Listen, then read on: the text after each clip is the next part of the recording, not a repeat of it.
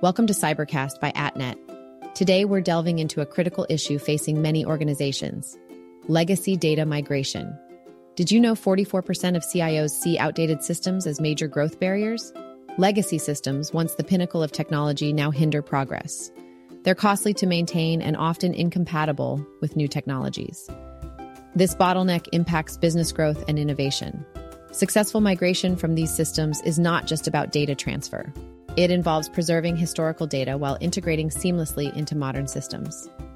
The migration journey begins with a well-crafted strategy, considering not only the data transfer but also the impact on business processes and cloud migration aspects. Next, assessing the quality of legacy data is key, focusing on its accuracy and compliance with current regulations. Choosing the right tools for migration is crucial for a smooth transition and integration into new systems. Testing the migration process safeguards against data loss and ensures that the new system functions correctly. Integrating the migrated data into the new system is crucial for maintaining operational continuity. Training your team on the new system is essential for a successful transition.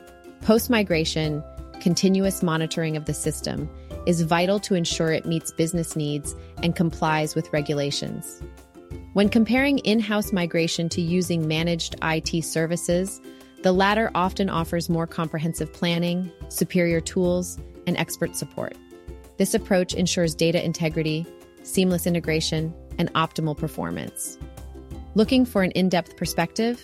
Be sure to read the full article on A T net's website and add Cybercast to your Spotify playlist for more insights.